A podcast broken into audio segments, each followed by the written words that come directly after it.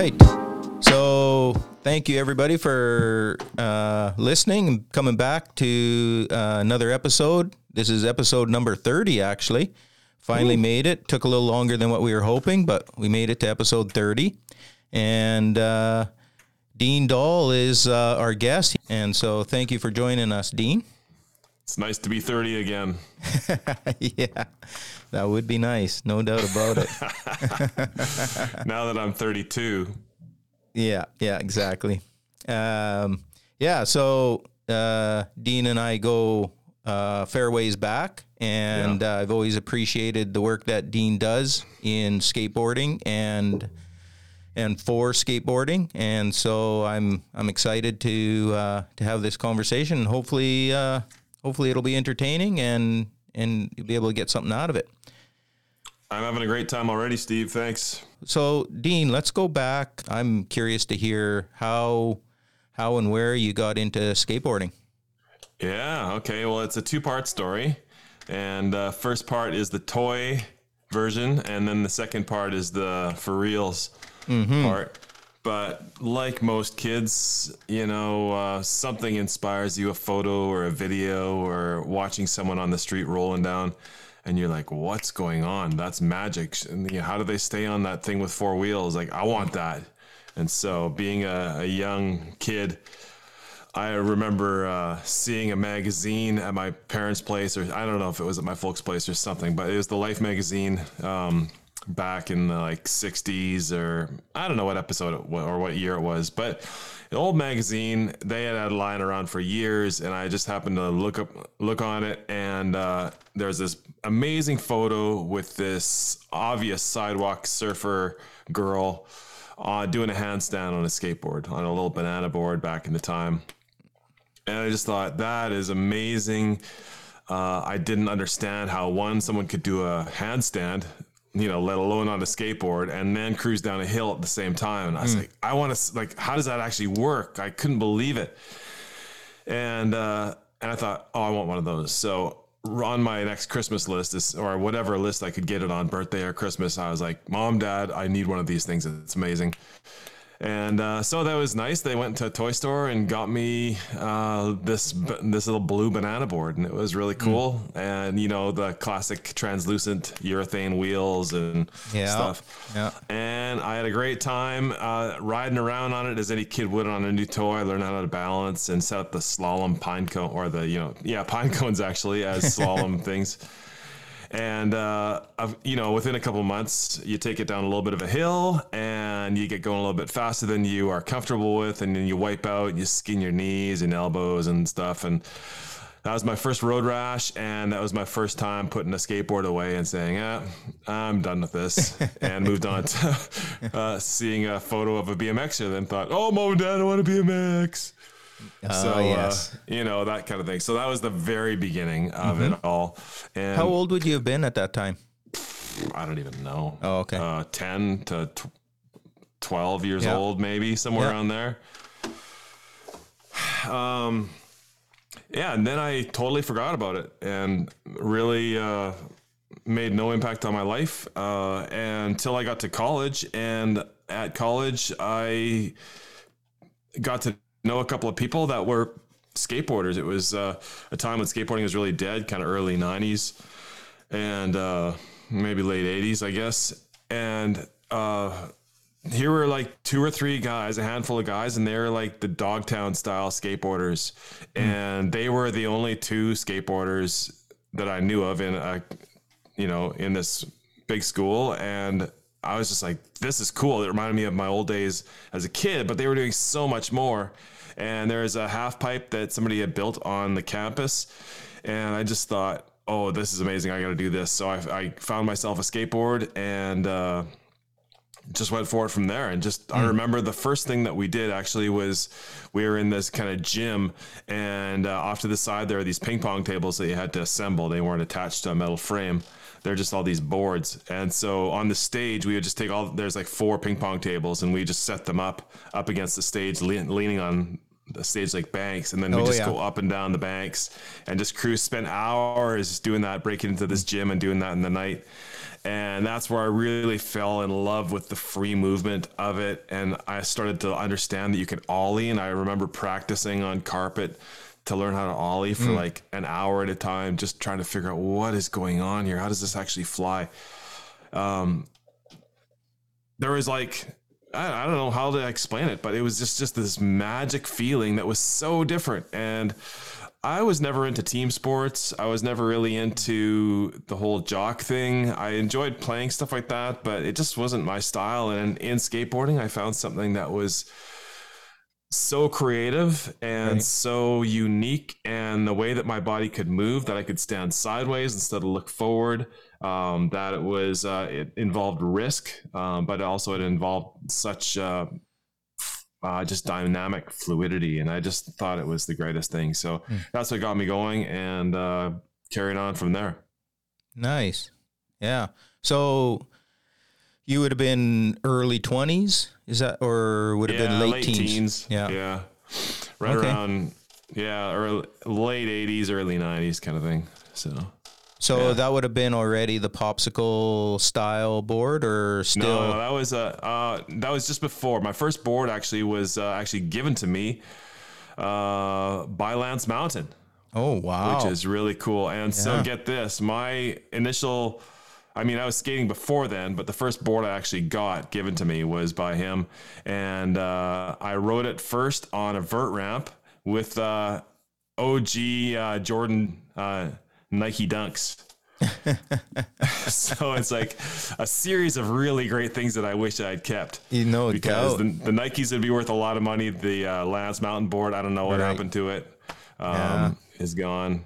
And uh, well, I couldn't have kept the vert ramp; it wasn't mine anyway. But anyways, so yeah, it's kind of fun. well, I is there a story behind you getting the board from Lance Mountain? Uh, I guess so. Um, at college, I was uh, responsible for um, this event that the college was putting on, kind of a recruitment event.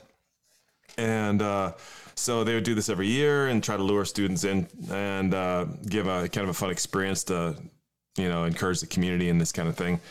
And so they wanted to do like skateboarding was in their minds kind of hot. And these people, you know, they didn't know anything about skateboarding, but they saw enough of it that they thought, oh, this is what the teenagers are into. So I should, uh, you know, we should do this. So they, uh, I was the coordinator of uh, some of the programming for this event that they were doing, this recruitment event, and so I was responsible for uh, taking care of the skateboarding end of it. And uh, they set me up with this guy named Lance Mountain, who is supposedly a pro skateboarder, and they booked him to come. So they booked some plane tickets, and then I got to know this Lance Mountain guy on the phone. Talked to him a couple times, and he was like, "Oh yeah, I'll send some boards up," and that was kind of cool too because I was used to um, things like basketball, hockey, soccer.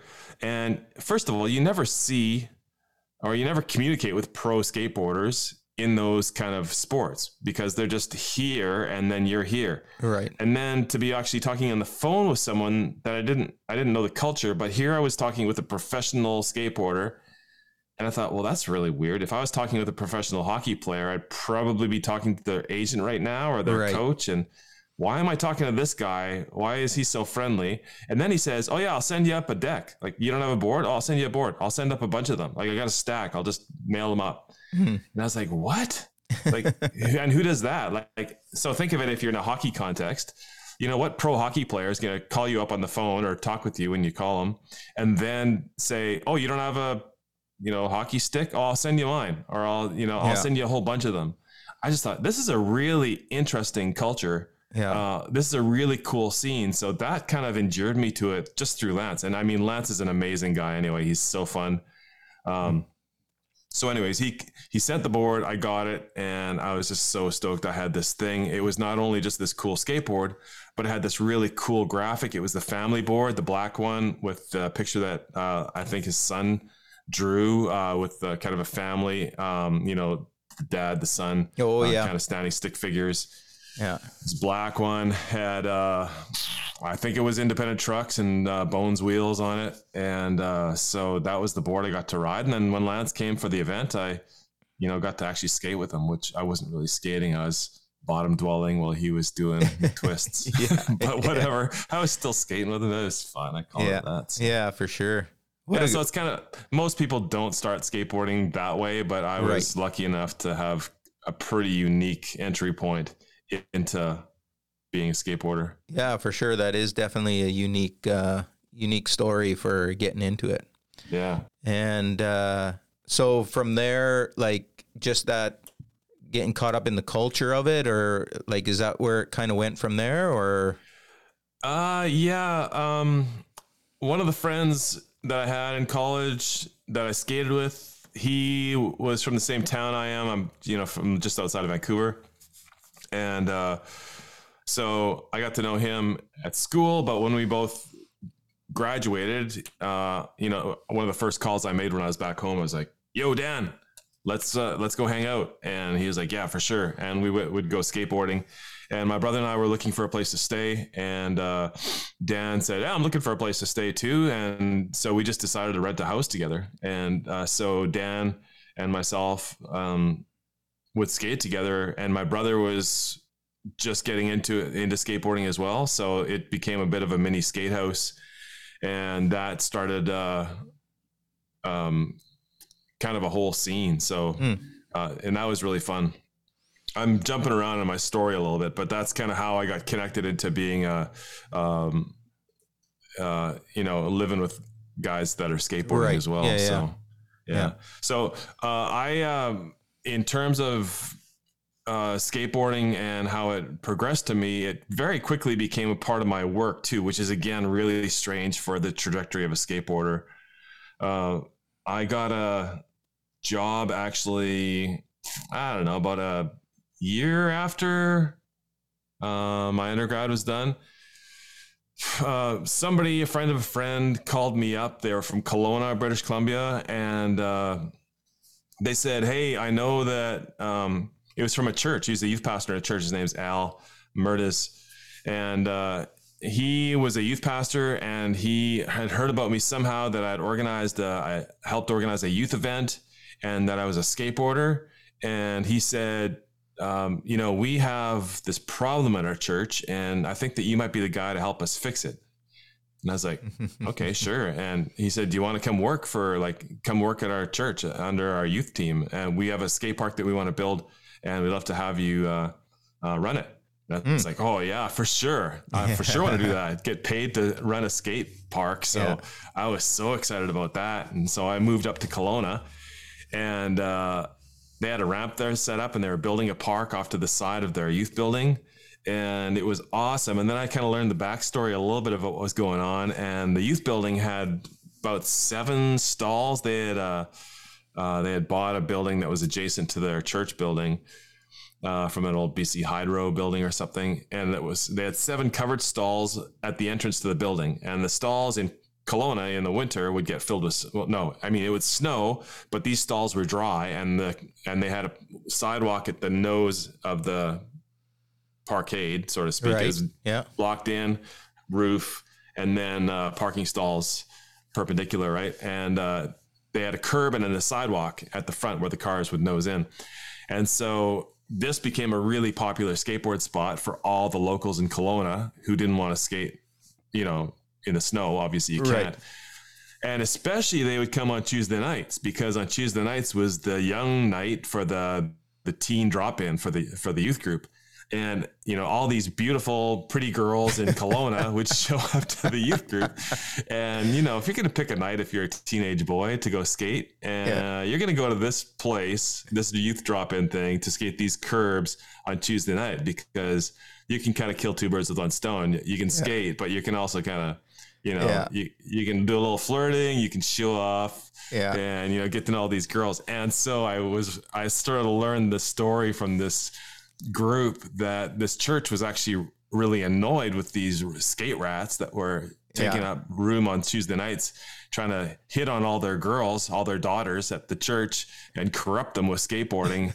and so the church's solution was, was, you know, talk to the youth pastor and see if he can find a guy that can fix these skateboarders and get them to come in to the youth group so that, uh, you know, they either, you know, smarten up and marry our daughters or just take off from the premises, right? Yeah. yeah. so that was that was my job, and it was it was doomed to fail. no doubt, did. no doubt. I got fired after a year, but in the middle of that, it was pretty awesome because it was my first experience to understand um, the intense community that exists in the skateboard scene. Mm. These were like hardcore uh, skateboard guys. Uh, a couple of them at a skate shop really rad dudes, and uh, they were definitely living in a time of their lives and in the middle of a scene that was very, I would call it anti-culture, and that's mm. what I would describe skateboarding as in the early '90s. Skateboarders we saw skateboarding as something that wasn't anything else. So we are not jocks. We are not um, normal people. We are yeah. not going to dress like everybody else. We are not going to listen to the same music. Uh, you know, you're listening to, I don't even know what people listened to back then. No, we're listening to Fugazi. Yeah. You know, we're listening to, you know, rap as it was starting to early, you know, just develop. Yeah. Uh, punk rock was totally in, uh, really obscure forms of noise, music, and stuff like that. Just as an a- attempt to figure out an identity that's different, that's separate, that's set apart from what everybody else is doing. Right. And it's a bunch of kids trying to find their own way in life. They just don't fit into the normal scene. They got to find a way to to flourish, but they can't do it at the expense of what they're feeling in their gut. And this hmm. skateboard has become a tool, a metaphor of their expression into the world. And I learned that really quickly. And I really admired that. And I started to see the uh, the flaws with the premise by which I was working at that church. Right. And they were, you know, honest people trying to do a good thing. Yeah. They just didn't have this, they didn't understand the culture that they were dealing with at that point. And they were pretty motivated to just do one thing, and that's fix the kids, get them out of the way so that we can carry on with our yeah. thing, right? So never going to work. And um, uh, so then at that point, um, yeah, I really started to understand, man, this is actually, well, first of all, I'm really into this. This yeah. is really fun. And two, this is a really strong community, but it really needs some people that are a little bit, uh, that have a perspective that can share life in a it, it, needs the the community needs mentors. It's got a whole yeah. bunch of great things attached to it. It all the elements are there, but there's just nobody that's a senior that really understands that they could have a positive impact on these people. Right. So it was so much um, teenagers raising teenagers. You know, you're mm. just doing things because you look beside you, and the person beside you is doing something, and because they're doing it, you think, oh, okay, well, I must, I should start doing it too. Yeah. You know, the whiskey video comes out and they're all like smashing beer bottles on their heads. So that, okay, that, I guess that's what we do. So that's what we go party and we smash beer bottles. We get totally tank drunk, puke on each other. And that's just, that's the way it is. Yeah. So there is a void of people that would be willing and uh, able to say, hey, you know, you're in a really cool scene, but let's try to guide you a little bit to give you some directions so that you're not going to kill yourself, or you know, you can actually take this thing past the next two years of your life, and uh, you can actually create something really positive out of this mm-hmm. deal. So uh, that was, um, yeah, that was kind of a the the real gold nugget that I found mm. in the dirt of skateboarding through that whole experience in that town working with that church. Yeah. So, and that kind of opened up to kind of the rest of my life in skateboarding, really. So from there, um, what was the next kind of chapter for you? Uh, well, it was trying to figure out what I'm going to do for work, and yeah. uh, at that point, um, got a call from a guy who was part of a youth organization called Young Life of Canada, and uh, his name was Paul, and uh, he said, "Hey, Dean, I'm from you know Langley. It's just outside of Vancouver." And he said, "I've heard lots of good things about you. Uh, here, you're a good youth worker. You like working with um, all kinds of teenagers. Love to um, meet you and see if you're interested in working with me." Mm. So I thought, yeah, sure. And he came up to Kelowna, uh, had breakfast together, and uh, I walked into the restaurant and I saw him, or I, you know, he described what he'd be wearing, and like he was like fully bald, like cancer chemotherapy bald, and Oh. I was like, wow, what's what's going on with this dude? Turns out he was in the middle of like cancer, like he had just he was battling cancer and he was going through all these chemo treatments, and I was like, what are you doing here? And he said, well, I really wanted to meet you, and I thought. Uh, am I? I'm not that good. Like, you should be in the hospital or something. Um, but it just kind of showed the character of this guy that was willing to take a chance on some punk skater kid that just got fired from a church um, to come and see if he wanted to work with him in this organization. And that really stood out to me the the interest he had in me, but his passion for being able to link the I don't know talent I had, um, maybe passion I had is a better way to say it, with um, the kids that he potentially knew of in a community out in the Vancouver, pardon me, the Vancouver area. okay. And so I was like, okay, yeah, sure, I'll do it. I had nothing else to do, so I thought, Mm. yeah, okay. So I started working for this youth organization, and uh, it was pretty funny because I got to this town. It's a small town in Langley. It's called Aldergrove, and it's kind of like I don't know where your listeners are coming from, but where, pick your town. There's always an end that kind of the buses go towards the end through the city, and then there's sort of a last bus stop on the line. Right. And the last bus stop on the line is kind of like that town, that part of town, that neighborhood that nobody really wants to be at, but they've kind of been there and they're kind of stuck there. Yeah. That's Aldergrove. It's like end of the Metro Vancouver line. Um, it's run down. You know, it was back in the day. It's yeah, it's better now, I suppose. But it's gritty. Uh, there's lots of people that nobody else wants to hang out with that live there. It's Mm. like the the it's like that sediment that sits on the bottom of the well that it's still part of the well, but it's you know nobody wants to go down that far to get water. So uh, that's where I was uh, placed to go work. And there's a high school there. It was filled with those kind of kids. And uh, I thought, well, why, why not? Let's do it. Um, and so I, my job was to go volunteer at the high school and work with the community center that was right next to the high school and chaperone dances and Hmm. coach a volleyball, a girls volleyball team and be a hall monitor. And I was like, no, it, it's a job, Yeah. I guess. Yeah. It's a job. Oh, it was really weird because here I was coming from this really rad scene in Kelowna with these skaters, and now I'm like walking the hallways at noon telling kids to pick up their garbage. Yeah. But Yeah. anyways, uh, I thought, oh, okay, I'm like the best of it, and uh, that was the time when me and my brother and my friend Dan got the house. So Oh, okay. connecting these two stories back together. Yeah. Yeah. And uh, so we got this place, and we were skating every night. I'd get home from work, and you know, after running some program or something, and and I'd go like, "Hey, let's go skate the the elementary school, hit some curbs." There's a really cool pool that was a community pool that they would drain twice a year to clean, and so we had a, a window twice a year to skate this really awesome okay. pool. oh, it was so good uh anyways so we'd be skating and uh before like within a couple of months we'd obviously get to know some more skaters in this town there was a handful and we would skate together and it was in a fairly public park and other kids would watch and then before we really understood there'd be like 10 15 people skating at this park with us skating these hmm. curbs it had become a fairly popular spot we were videoing each other and Yeah. doing dumb stuff. And a hmm. lot of these guys were teenagers, and some of them were from the high school, but most of them were just like kids that had dropped out. Um, kids, I don't know even where they were from. Right.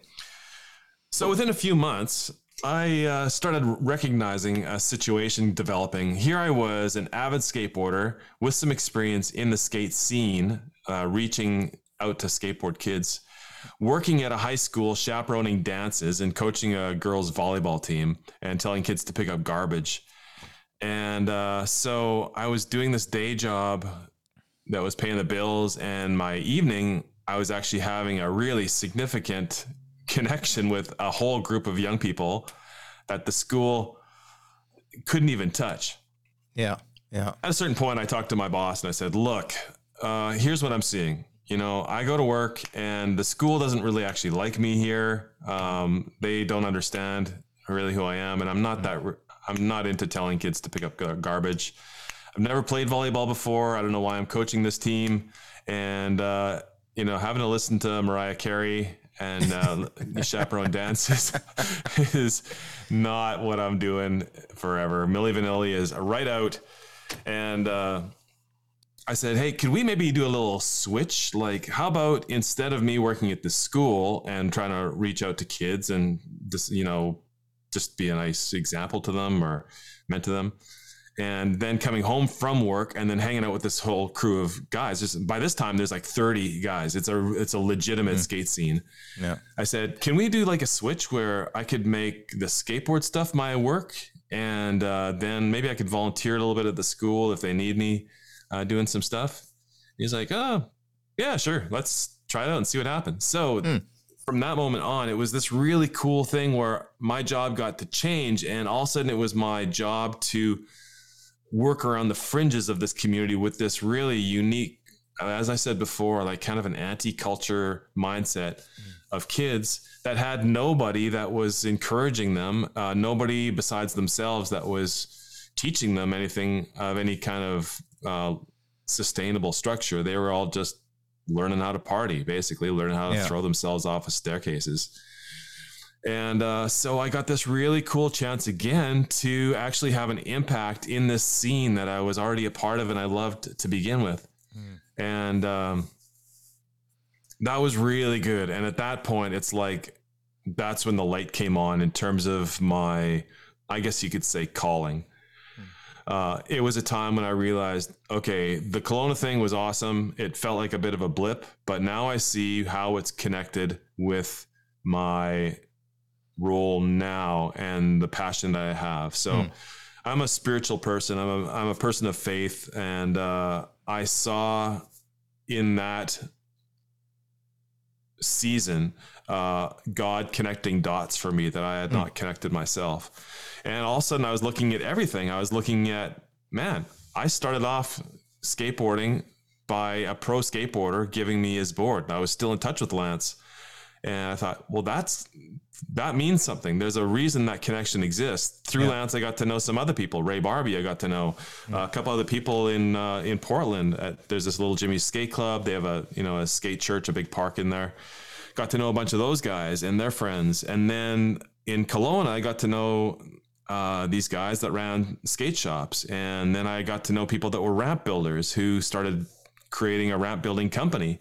And all these pieces were falling into place. And I was like, what's happening here? Like, there's something that's a little bit bigger than what I anticipated, and I need to jump on this. Something needs to happen to make this sustainable. So mm-hmm. that's when I really started to to understand. Okay, I got to take this seriously. This is my calling. This is my this is going to be my vocation. But beyond that, it's going to be what I do, even if I don't get paid for it. So right. I think that was a turning point for me. Hmm. Yeah. How did uh, how did the organization uh, uh, kind of receive the like? Obviously, they gave you permission, um, but uh, like I assume, just from my own experience, that there had to be a little bit of uh, teaching, um, teaching the organization what what this kind of looks like and how it needs to happen to to reach that specific community. And so I'm just curious, like what was the response to that? How like was it a fight? Was it was it pretty mm. easy going or? Uh, initially it was easy going because it was just Dean doing his thing in Aldergrove, and wow, he's got a you know a weekly program that's got forty young people coming out, and these are all crazy kids that nobody else seems to be able to work with, mm. whether it's the school, the community center, any church group, whatever the only people that are working with these kids are social workers, you know, through the yeah. messed up scenarios in their family. And here's this guy and his buddies that are having this amazing, uh, positive relationship with them. Uh, but as soon as it started getting a little bit bigger and more organized, it was no, it was all of a sudden, oh, okay, um, there's potentially some liability here. You know, oh, your kids yeah. are you know, producing videos and putting videos online. They're smashing themselves down handrails and stair sets. And did that guy hit his head?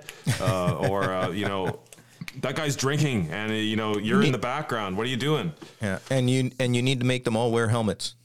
Yeah, exactly. exactly. And then there was the, it's, you know, the organization I was working with is a, a faith based organization.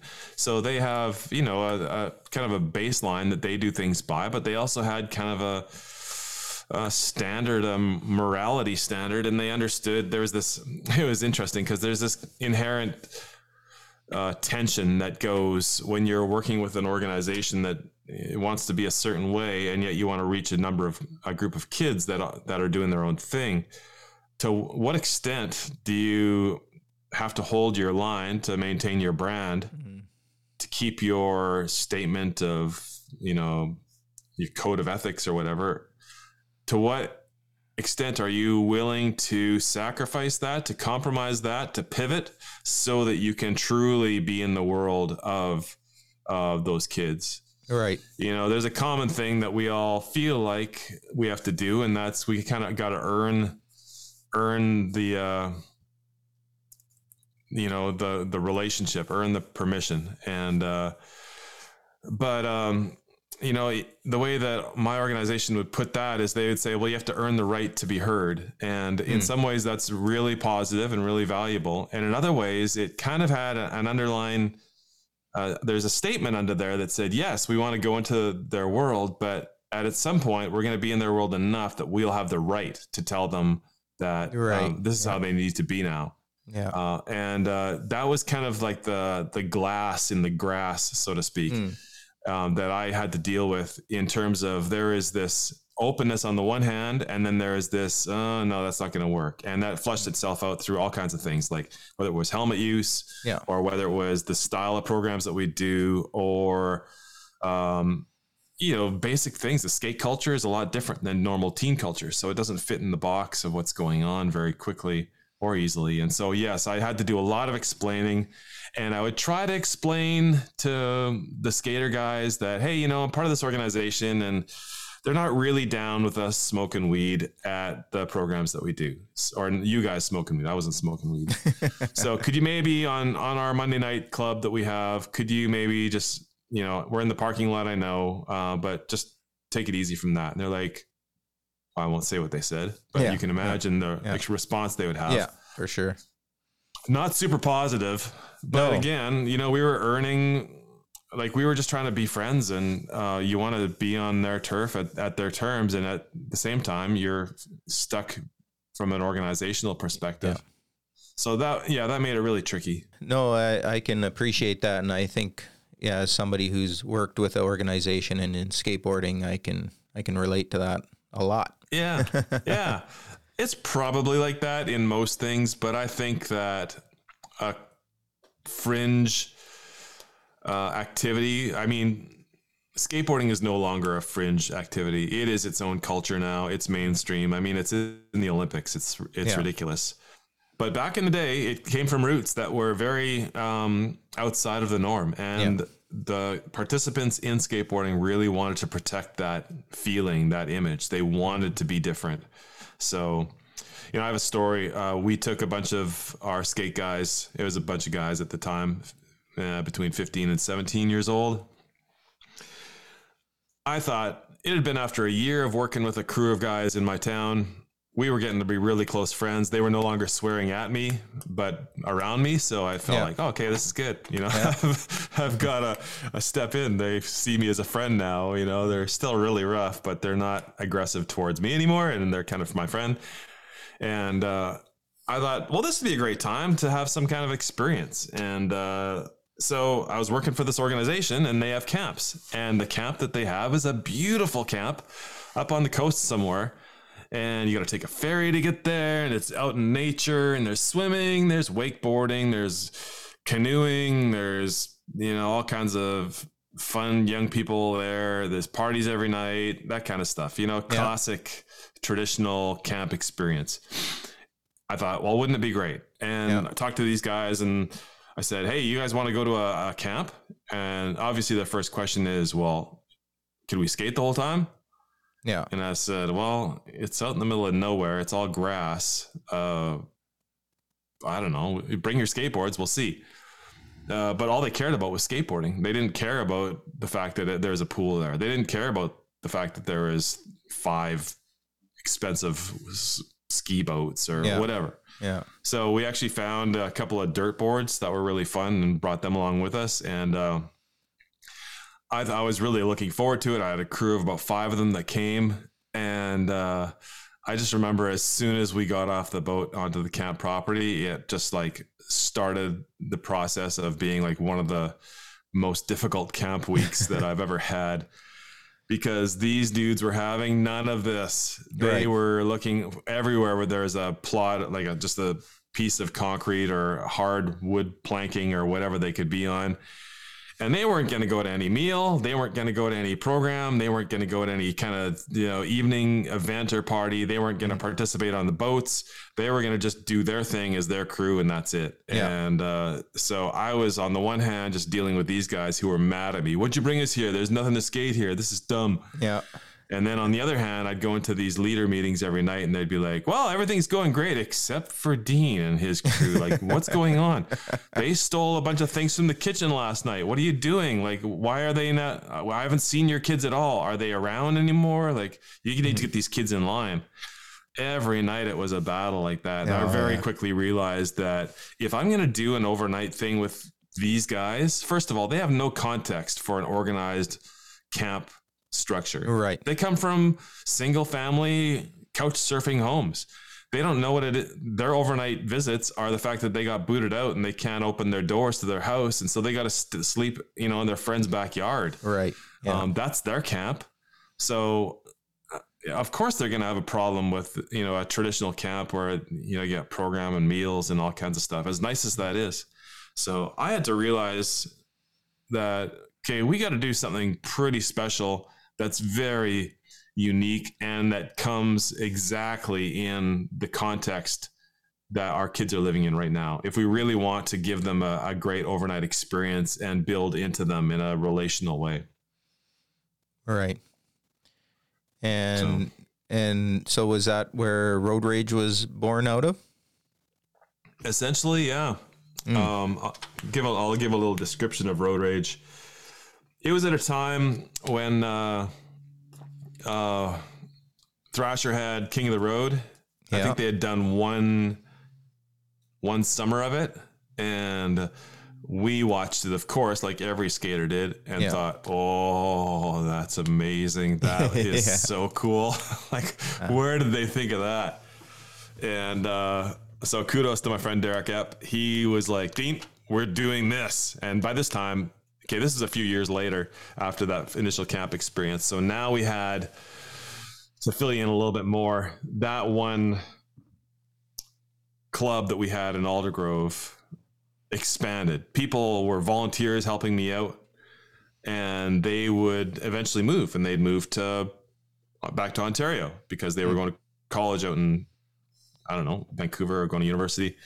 They'd call me up after they moved back to Ontario and said, "Oh, I love that thing in Aldergrove. That was so rad. Can I do that in my town? Teach me, Dean, how to do this." And uh, my friends in Kelowna back at the time would come and visit, and they would say, "Dean, we totally miss you in Kelowna. Can we keep this thing in Kelowna going, even though you're here?" And so there was Kelowna, something in Ontario. Yeah. People from Alberta were saying, "Hey, I heard about this. How can I do this? I'm a core skateboarder. I love this. Can we be one of your chapters?" Hmm. And so all of a sudden, one pretty cool little scene turned into like seven. Oh And wow. I was managing this thing with these kids, but I was also managing on a uh, regional and essentially national level Right. this Yeah. kind of network of uh, programs to young people. And uh, so that was a real challenge organizationally for me to be that organized, but Right. also um, for the organization itself, because here, you know, I was doing this really separate thing and it, it was growing like crazy, but it again didn't fit in the organizational structure Yeah. of what was going on. So I'm managing all these different clubs across the country. We just called them clubs, skate clubs. Yeah. And they were saying, we want to get together and we want to have like all of us meet at one spot and do this thing. And Hmm. we had all watched The King of the Road. So my buddy Derek said, we got to do our own King of the Road. That would be amazing. Like, Yeah. it's the best thing ever. So we just came up with the name Road Rage, and everybody found themselves a van. And uh, we decided, well, let's make some challenges like what they did. And the, you know, the Thrasher King of the Road is pretty harsh, and Yeah. we didn't necessarily want to represent that scene fully. Yeah. So we kind of, you know, did our own style of things. But everybody had a book and they had to check off the, the things and they had to video themselves doing it or take photos of it. And uh, it was just awesome. We stickered up the vans. Yeah. Uh, but again, it was perfect because we weren't going to a camp facility and sleeping in these dorms and then having nice breakfasts and then having a you know a morning time together and then a big wide game and then playing uh, soccer together. No we were just like on the streets all day all night and then we would just sleep in parking lots. And we would sleep in the van and we would sleep on somebody's in somebody's backyard or somebody had a basement and so we'd crash in there. Everybody had to find their own way. Yeah. and I mean, it was really cool, but it was also a little sad for me because I realized that this is what our kids felt comfortable with. And I had grown up in a very different circumstance where I'd been, you know, I had this a very safe, a very secure home. I was, you know, a traditional kind of kid that went to all the, you know, classic things that a good kid would go to. And here I realized um, I didn't disrespect these kids at all, but I had this kind of deep sadness that I was, yes, we were doing something really good together and we were building really good community. But these kids were troubled. And this sleeping in parking lots, sleeping in the back of a van, couch surfing was that was their thing. That's what they Yeah. knew how to do because that was their life. And uh, it really gave me a passion on another level to think, you know, I've got to take little baby steps here with them and I want them to have fullness in their life, but I can only do I can only go from 0 to 0.2 Right. this week Yeah. instead of 0 to 100. Like I'm not going to change this person.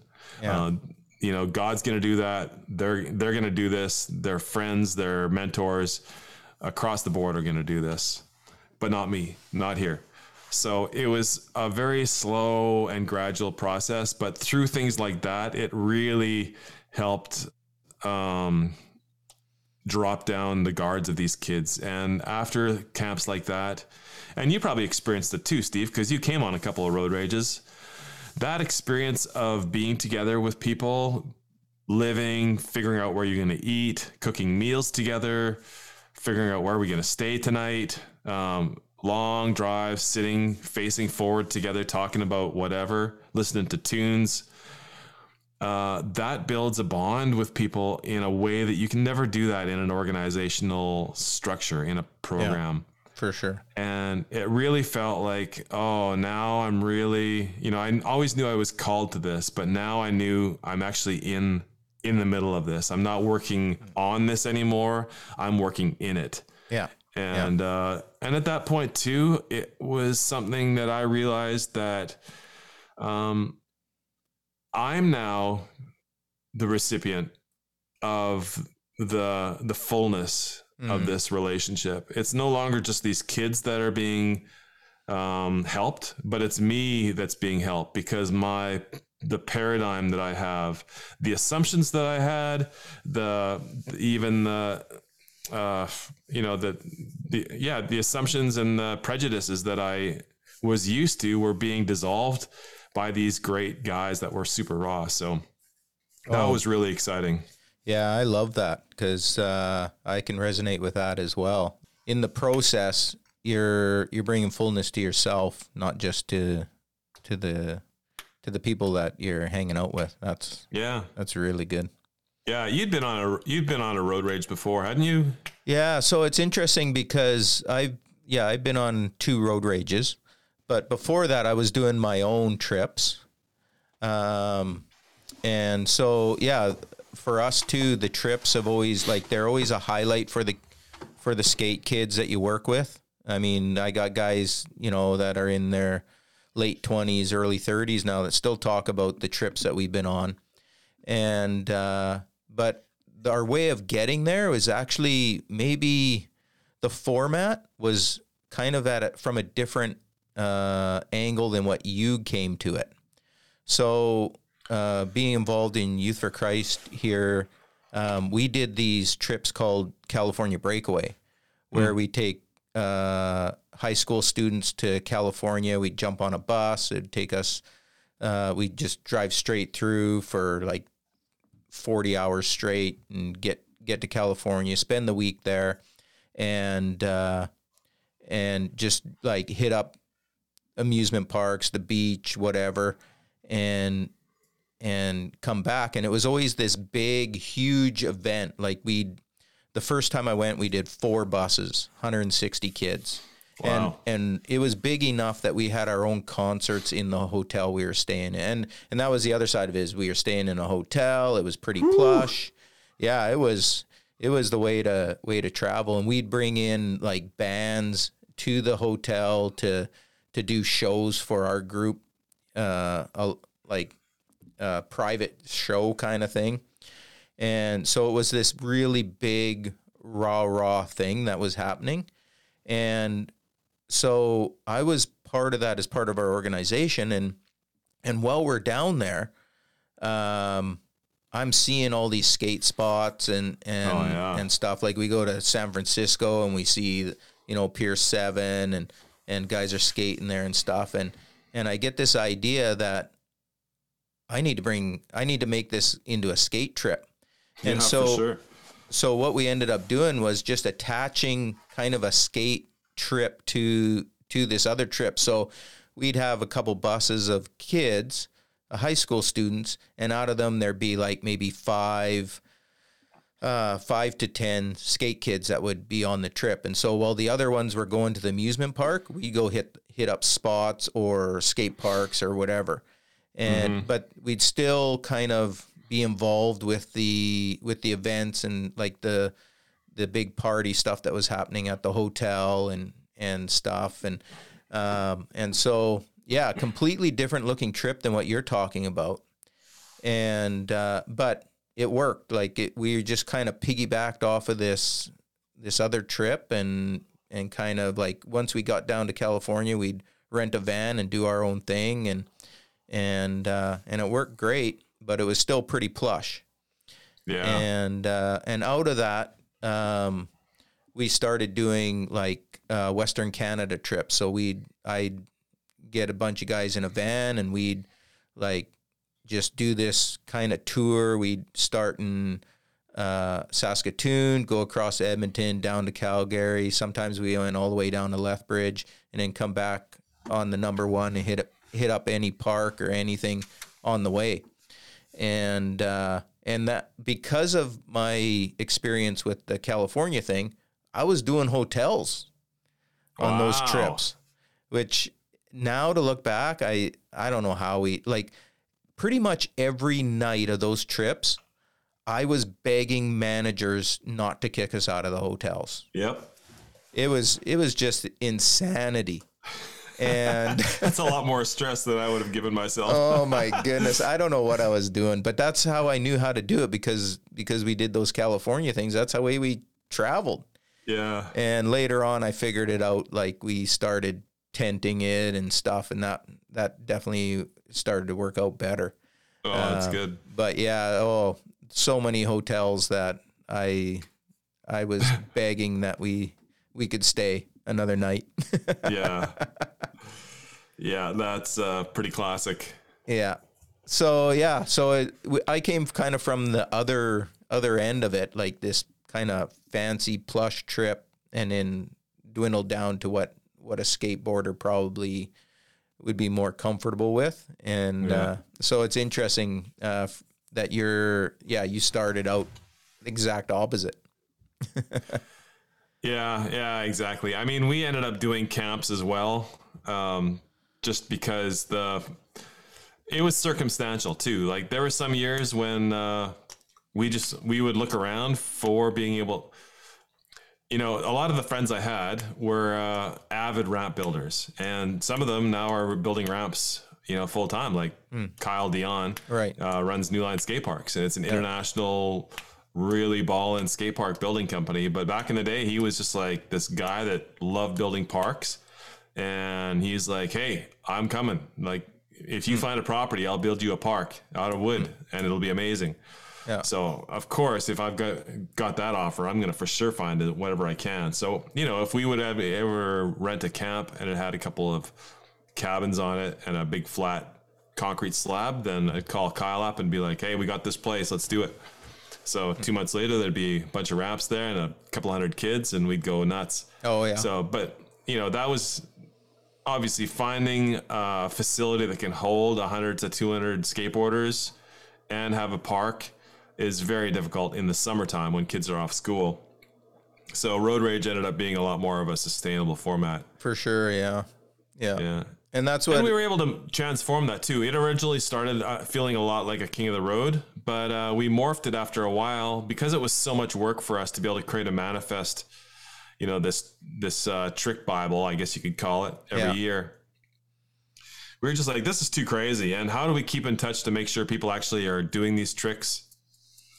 Um, so we decided to turn it into a film festival, and we made sure, you know, we decided, okay, this is what's going to happen next year. So plan for this. Make sure you have your van, but have a filmer in your van, and we're going to rent a movie theater at the end of the week in whatever town we're going to end up at yeah. your job as your team is to come up with um, a week's worth of footage to be able to create your own edited video and it has to be under 10 minutes long. I think it was a, yeah i think it was a 10 minute maximum or something. And it has to incorporate you know maybe three elements. You got to incorporate um, i don't know your whole team has to be in it. Everybody has to be like um, everybody's got to have a share of tricks. And uh, it's got to be in multiple different towns. It can't just be in one spot. Yeah. that kind of thing. And so it turned into this really cool thing that was a mix of a skate contest Mm-hmm. um, a skate video and a summer camp Yeah. and it turned it was just amazing because the quality that these guys had as filmers as editors as skateboarders and to be able to find spots that were really unique and create spots that were diy Yeah. and then to be able to document them and then um, portray them in this themed video with their own music was really cool so i really appreciated how that format you know grew Yeah, definitely. I love that format as well. That was that was a, a lot of fun, and it was and they're like so entertaining to watch after, right? Like uh, Yeah. once they're all out and to watch all the different uh, ideas that people came up with. Just yeah. that was that was such a good idea. you know, we had already become kind of a national movement of skateboarders that Yeah. were connected to this organizational structure. By that point, we were officially calling ourselves Skate Life. Yeah, And we, at that point, had about seven staff at any one given time, you know, part time or full time. Um, but it's like anything if you do something well and uh, you're really open with it and not trying to guard fences around what you're doing, but creating a well for people to come to, yeah, you're just going to be you're going to start growing and people are going to hear about it and say hey i want to be a part of that thing. That's really cool. So not only were we doing things across the country at that point uh, we had crews from yellowknife from montreal from all across the prairies up and down the coast of bc east coast. But then people in the states started hearing about it. And then we'd also hear about people in mexico in japan in china in costa rica in europe africa. And they were all watching our videos going oh this is amazing. Yeah. can we do this in our town? You know and i was like oh sure go for it. And that started a whole wave of us starting to think outside of the borders of our country realizing skateboarding is not a national thing and it's not a thing that you can control. It has its own free movement just like you do as a skateboarder. It just it creates a life of its own. So we just followed followed the the scene and uh, it became this beautiful international community that gave us all kinds of really cool connecting points to different skate scenes across the world Yeah, I that actually was going to be the next place I was going to go was international because uh, we had the opportunity to spend time together in Costa Rica. Mm-hmm. Um, I'm tr- I can't remember if if that was where I first met you or if it was at a summit.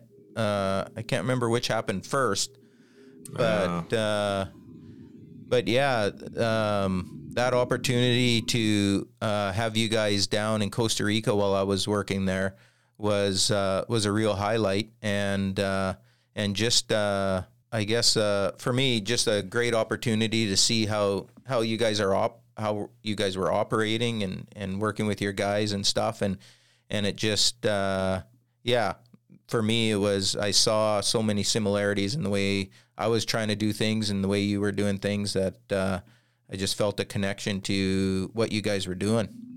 Yeah, I think that the first time we went to Costa Rica, you came with us. You weren't living there anymore. You had come back to Canada and came with us, maybe. I, I can't remember, but mm. I hmm. know that we had that Costa Rica connection somehow. Right.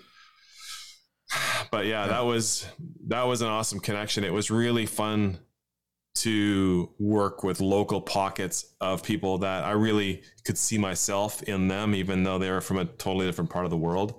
And yeah. it was funny because they were dealing with the same organizational structure. Yeah. They had the same story that I did. Yeah. You know, yeah, Tony in sure. Costa Rica, he's working with an organization. He's a passion for reaching out to young people. And he's got this skate thing that he loves. But how does he merge skateboarding with the fact that this organization is saying, well, you've got to build houses for homeless people, which is a great thing.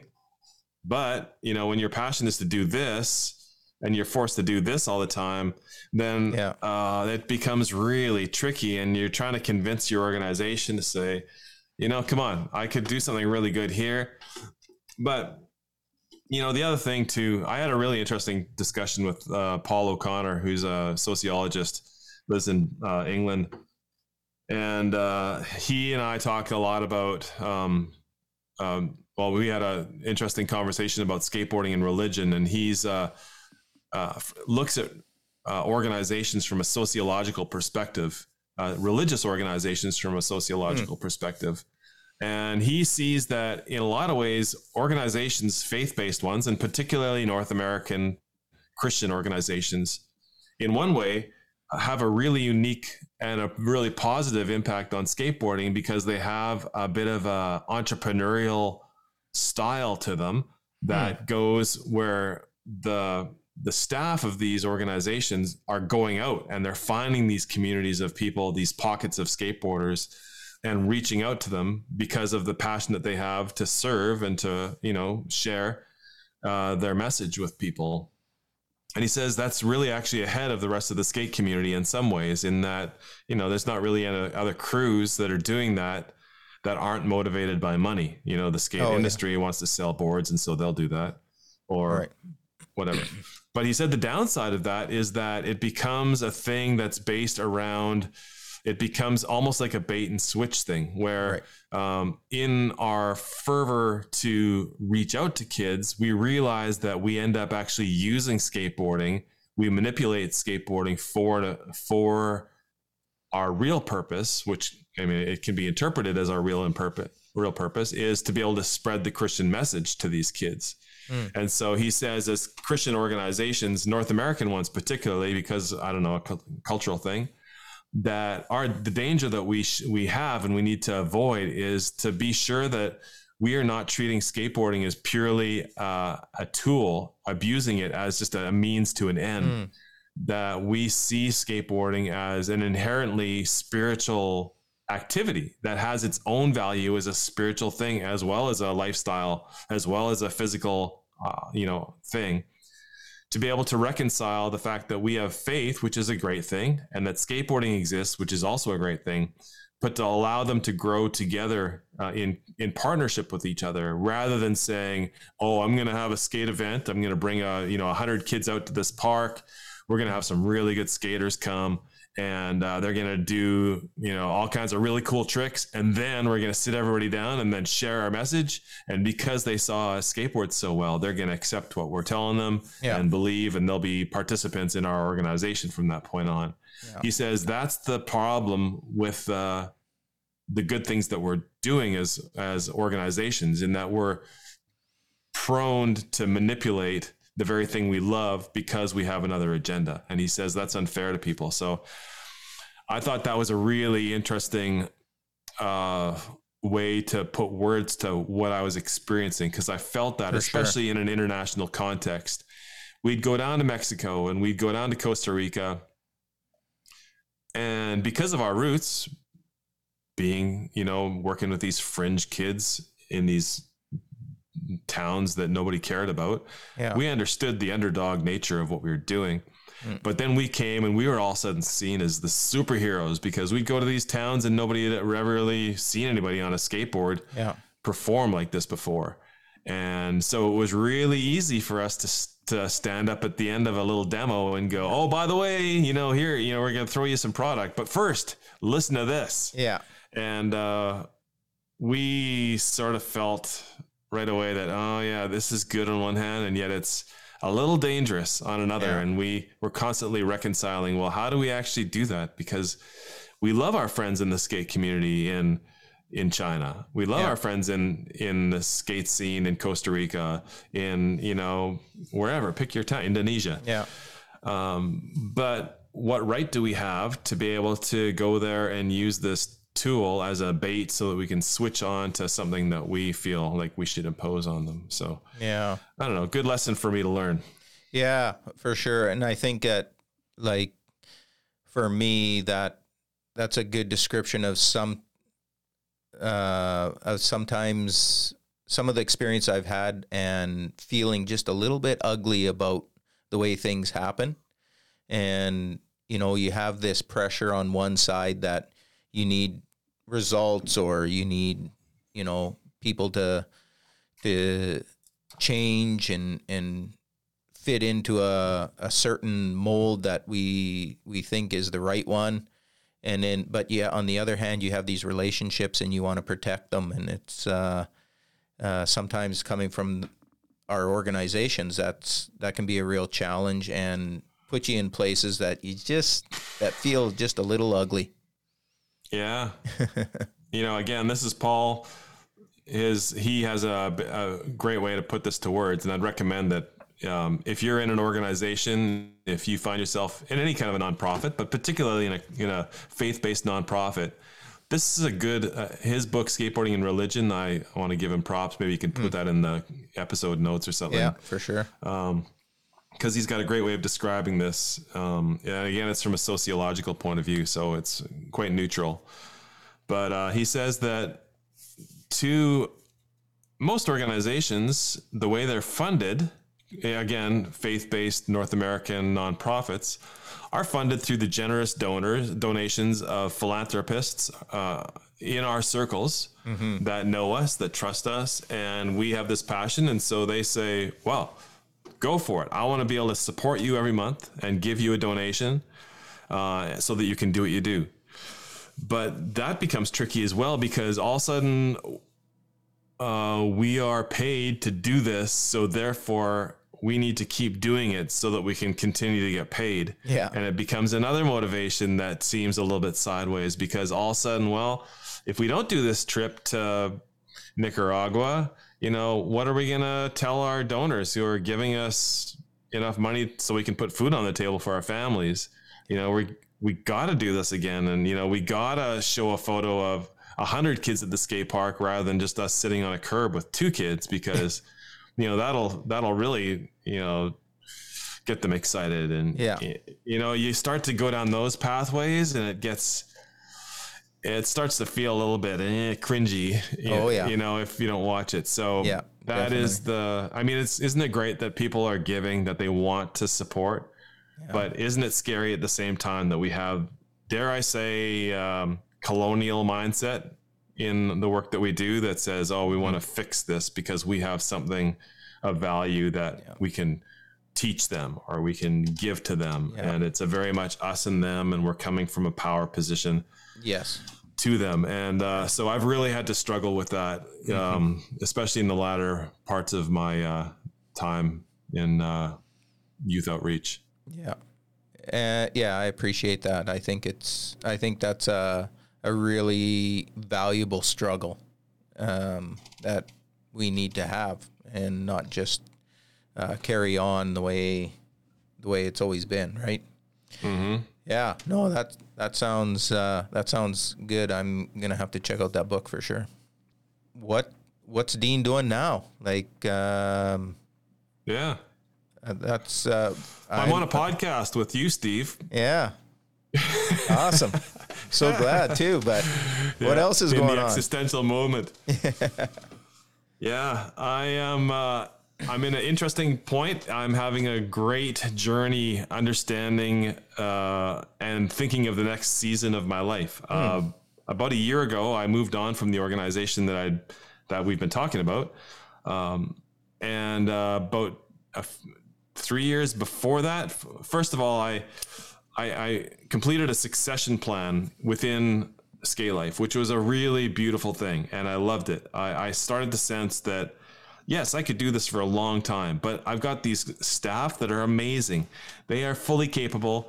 They can do this, and I know that they have ideas based on the fact that they're ten years younger than I am yeah. that will speak to skateboarding in a way that I can't. Hmm. So I took one of my senior staff and I said, Jason, you're the man. You got to do this. This is going to be great. So we created a three year plan where I transitioned out and he rose into. And by the end of it, I kind of faded out and he rose and took the organizational element of it. That was great. I about two or three years passed of me being just kind of a sage, you know, being a help um, on a ideas platform instead of an operational platform. I took a VP role with the organization. And after that, I just really felt like it was time for me to move on from the organization generally.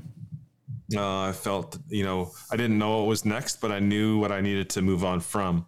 Right. And so that was about a year ago, and I'm now I'm in the process of just trying to decide for that. So I've got a bunch of projects on the go, uh, which are really exciting, and uh, and they're nerve wracking too because you know I just want to make sure that I'm taking care of my family in this. I'm driven by my passions and not by the let's put the money on the table kind of thing, Yeah. which is really fun. But it also you know I have to really watch that I'm not just choo- choosing my adventure rather than Right. taking care of people, right? Yeah. So, but yeah, I've got a I've got a podcast that I'm doing. It's called The Edge is the Center, and it's uh, a lot of fun. I'm learning, as I'm sure you have, Steve, about how podcasts work and how much work they are. Yeah. It's Yeah. crazy. So I appreciate all the work you're going to even right now. Yeah. Anyways, I'm also doing. Uh, I'm connected very strong to an action sports community globally, and uh, it's called the Axe Network, and it's basically a small group of of leaders of leaders in the action sport community, whether it's parkour, skateboarding, surfing, snowboarding, uh, mountain biking. Anything that kind of sits on the fringe of sport, uh, Yeah. we want to be able to find ways that we can encourage people that are building up communities similar to what I was doing back in the day with skateboarding. Yeah. Uh, so we can give them some kind of guidance from um, an experienced perspective. Oh, awesome. Yeah, and that's really great. We have a core like I uh, I'm in charge of the North America, Canada, and the U.S. primarily. And so we arrange uh, Zoom calls with people, and we just sit around virtually and just talk about life and say, "Hey, you're a leader with some staff, and you got this passion to reach out. How are you doing it? Like, what do Yeah. you need help with? How can we share a story?" Oh, that's awesome. Yeah, and we uh, you know we get together as much as we can now that we're coming out of COVID. We're gonna uh, try to do that more. So Mhm. that's good. So that's the that's one element, and then I'm also doing stuff locally. I you know I I love cycling, so I started a cycling club. Oh, Yeah, nice. It's pretty fun. Yeah. Yeah. Right so on. organize local races and Mhm. group rides and things. So it's good. Right on. I mean, I do a ton of things, so I I can't stop talking. Yeah. Um, I want to actually backtrack and talk about uh, the summit, and Mm. because that's something that you've been uh, a huge influence in, and actually organizer. and which I've man, I just have appreciated those so much, and um, obviously similar to what you're talking about, what you're doing with Axe, but uh, maybe talk about how that kind of came about. Yeah, it was very much an extension of the international movement from what Skate Life was doing we started understanding there was communities of people that were doing very much the same thing that we were, but under different titles, and um, you know, many of them were um, faith-based groups, and some of them weren't. But they all had a passion for reaching out in their community, and they found that by doing that, they were reaching a broader community and the culture around the specific geographical area that they found themselves in. So recognizing that and recognizing that I was becoming friends with all these leaders of leaders, we realized that we really had no peers. We had no mentors be, uh, because what we were doing was so niche. Like yeah. there was literally only four or five of us in the world that were in this position. And yet we were having an impact on thousands of young skaters and uh, around the world and we thought this is really strange. We need to do something about this to get us together, build some strength. So we decided it was. It started way back in the day when uh, Slam City Jam was an event that happened in Vancouver. Yeah, late '90s, early 2000s. We were all going to that, and skateboarders from around the world were flying out to it because it was massive. And we thought, well, let's just meet uh, one of the nights while that contest is going on after things are gone or let's all have breakfast together and just talk about what we're doing what we feel is going on in skateboarding right now and how we can serve. Mm. and we did that for a couple of years during slam city and then we realized that there was other people that said hey i want to be a part of that. Let me in. And uh, we had to make a decision well do we just want this to be a conference or do we want it to be something more intimate where we can be uh, a smaller group of people that can go back to our communities and then teach from there. And we started to, we sort of did the former where we said, uh, no, we did the latter, sorry, where we wanted to work with a small group of people, bring them together, sharpen each other, get resources, encourage, share stories, and then go out from there and individually work on our own regions around the world. And so we would do them every two to four years. The last one was online this uh, last spring. Uh, was it last spring? Yeah, it was. Yeah. 2000. Yeah. And, uh, but prior to that, we had done one in Barcelona. We'd done them in the States and in Canada as well. I'm not sure when the next one's going to be, but it's that kind of idea. How do yeah. we have an impact in our communities around the world? Um, by us being strong together. Yeah, and it it was just I think for me just such an encouraging event to get together with other people that are doing something similar to what you're doing and maybe have the same struggles, the same highlights, the same, you know, uh, just the camaraderie and the ability to to connect with like-minded people was uh, was always uh, made it a special thing for sure. Yeah. Yeah. It's true. Yeah, it's been a pleasure. I would. I'm dying to do something in person again, and yeah. uh, we're trying to work out what we can do, perhaps next spring, mm. or I'm not sure. We'll yeah. see. Let's put a little plug in for the podcast and give us a little kind of, yeah, uh, I guess, a overview of what what you're trying to do with it and who it's for and yeah. Sure. Um you know when you do something for a long time you sort of become in some ways uh, proficient at it and uh, you begin to find your your niche in it. And so i had continually got more and more experience and knowledge in being able to work in a certain way in the skateboard scene. And uh, over the years, people would say, "Oh, Dean, you got all these cool stories. You've got all this insight. You should write a book."